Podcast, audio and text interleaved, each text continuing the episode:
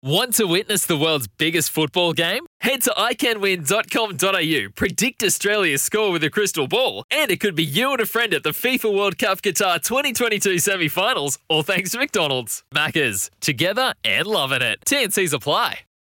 G'day, Mike Hussey here, but you can call me Mr. Supercoach. KFC Supercoach BBL is back and there's $25,000 up for grabs. So what are you waiting for? Play today at supercoach.com.au. T's and C's apply. New South Wales authorisation number TP/01005.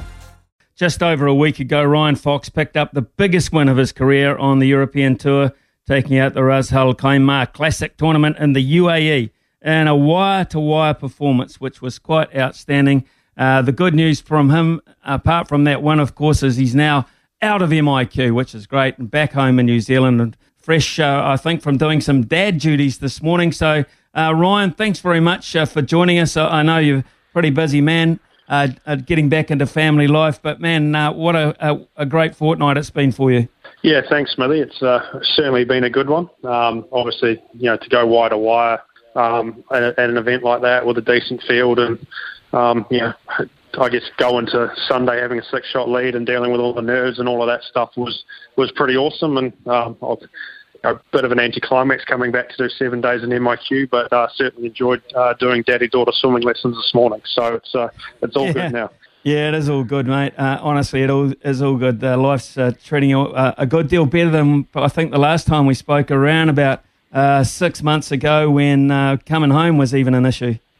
Yeah, it's definitely got a little bit easier. I mean, this trip I struggled to get a spot to get home, but it's looking a lot more positive in that sense. And 6 months ago I was kind of fighting for my job a little bit and stressed out about if I could get home, and the family was overseas as well, and we were worried about getting stuck. And now I've got status till the end of 2024, and get in every tournament on the DP World Tour that I want to get in. And all is good. It's amazing what one good week can do.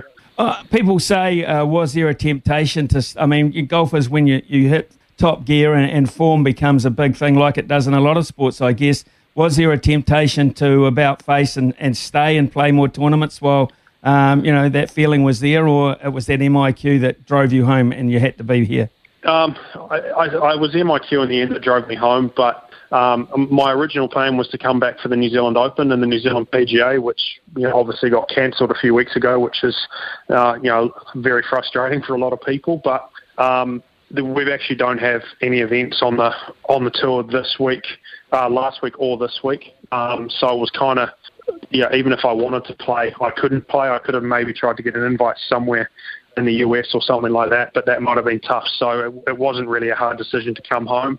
It's a little frustrating now. I've basically got 2 months off before playing again, but also got the security of knowing I've got a job for the next 2 years. So I'm going to probably take that time to enjoy some family time, enjoy having the support at home, and hopefully sneak a little bit of fishing in as well.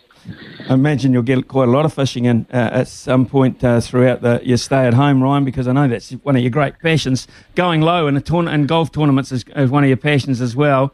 And you set that victory up with that wonderful first-round performance and maintained the lead wire to wire. And that's pretty damn special, man, because that is having to withstand quite a lot of pressure.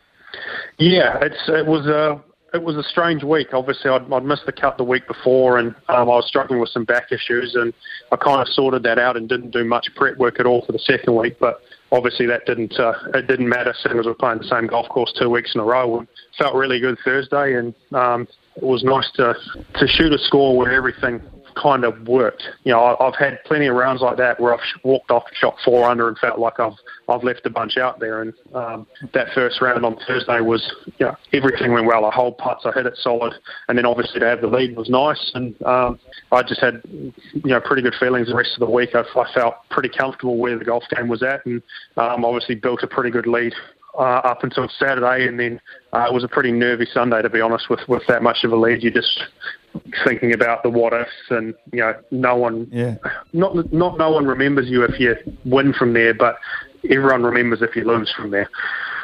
Yeah, well, that is that you develop a reputation for it, which now you've firmly squashed, which is great. Listen, let's talk about the night before. It's been pretty well documented. you did not sleep well, but once you got to the course and you're actually hitting balls, etc., did it feel a bit better there? Yeah, I mean, just the waiting around. Obviously, we were. I think our tee time was 11:30, and I woke up about 5. And there's not a whole lot to do. I've been in my own company for 4 weeks. So I'm just sitting in my hotel room, just kind of, you know, trying to check stuff on my phone. And, you know, all I could think of is, you know, you've got a 6-shot lead. You better not stuff this up. There's that, you know, awful feeling in the pit of your stomach, that little, you know, those thoughts that you can't quite get control of. And as soon as I got on the range and started hitting balls, and it, you know, it felt fine on the range. Those butterflies kind of eased a little bit.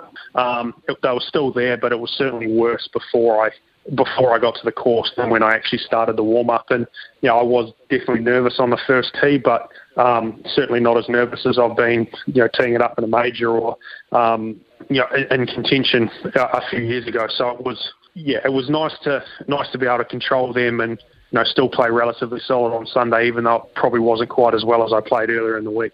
Are you a scoreboard watcher, Ryan? I mean, they're sprinkled around the course, etc. One stage, I think the lead got down to a couple of shots. Were you aware of that? Yeah, I can't help myself. I've got to watch. I mean, I know I could literally tell you exactly where my playing partners were on every hole of the day for every round of that week. It's just me. I sort of tend to notice everything and remember everything. So unfortunately, I can't be one of those guys that's just a bit blasé about what's going on and just kind of focus on myself.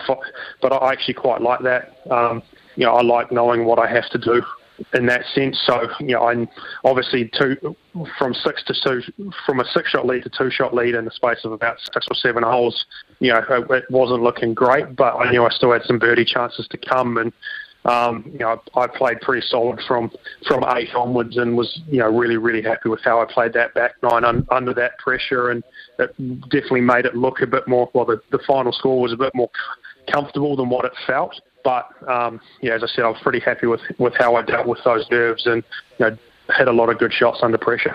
There's a bit of water on the right, I think, from memory coming down the last. I watched it again the other day. Fascinating to watch it in replay, knowing the result. And he can actually study you a lot more closely as such. There's water on the right. So once you nailed that drive on the 18th, what were you feeling?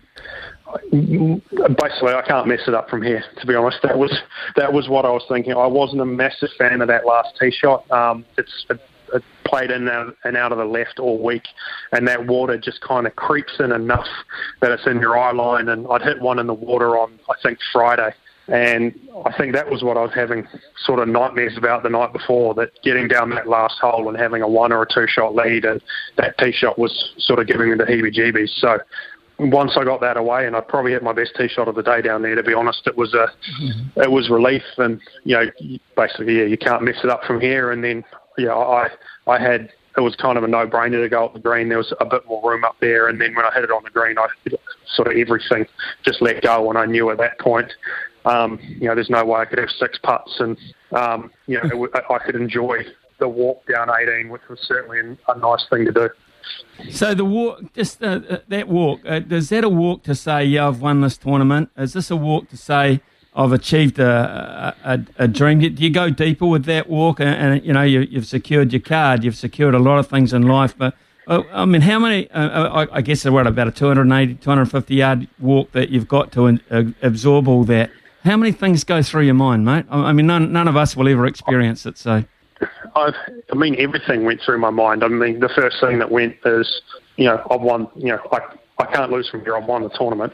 The next one was, you know, probably, like, that was a goal I've been wanting to tick off for a while. You know, obviously winning in Perth a few years ago was still awesome, but it was a 6-hole match play event on the Sunday, and it was kind of anyone could win from the top 20, and I didn't get that feeling of walking down the last with a lead and, you know, dealing with all that pressure in that sense. So that was something I really wanted to tick off. So that was going through my head. You know, that's a massive thing, you know, to go, I've won a proper stroke play tournament on tour. And then, you know, there was the whole, well, I've got a job for 2 years. I don't know, or 2 more years. I don't, you know, I've never had been in that position on tour before and had that much job security. So there was a whole lot of stuff going on there. And It was pretty cool when I got to the green. There's quite a lot of my mates, players stayed on and got a nice ovation from them, and that's when I could just not think about any of that stuff and just actually enjoy being there. And, that's what you play golf for. You don't get to do it very often. It's one of those sports where,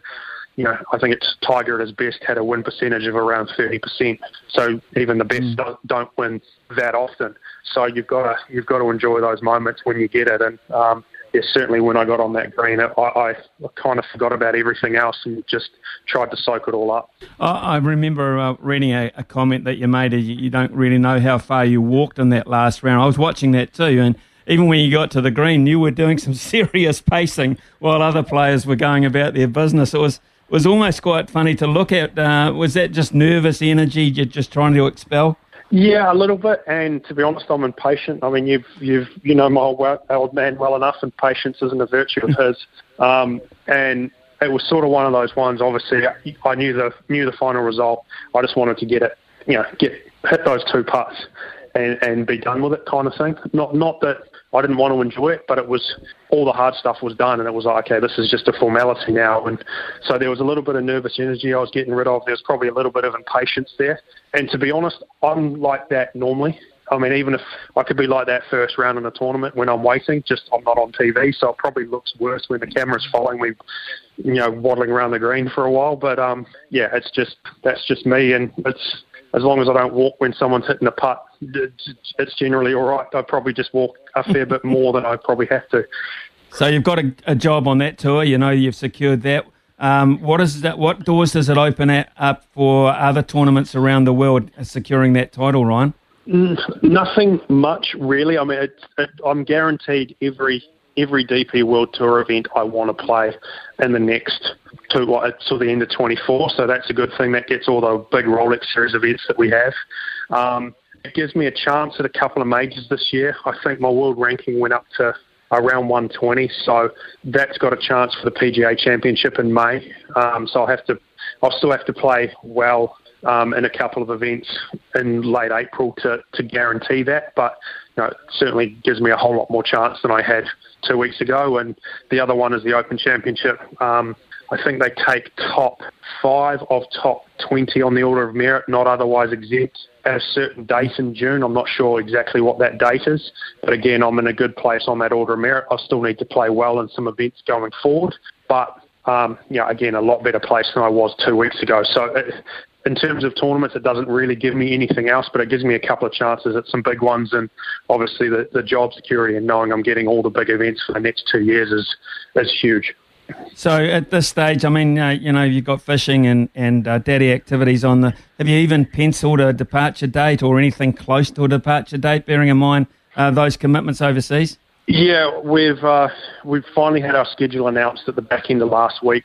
We were waiting on a couple of events in Asia, which were tentatively going to go ahead, but Asia's still got quite a few COVID restrictions, so the tour decided we were going to go to Spain instead, and that was announced last week. I think the last 2 weeks of April, we've got 2 events in Spain, so I think we've got 3 events in Africa in the next month and maybe one in Qatar. So I'm going to skip those.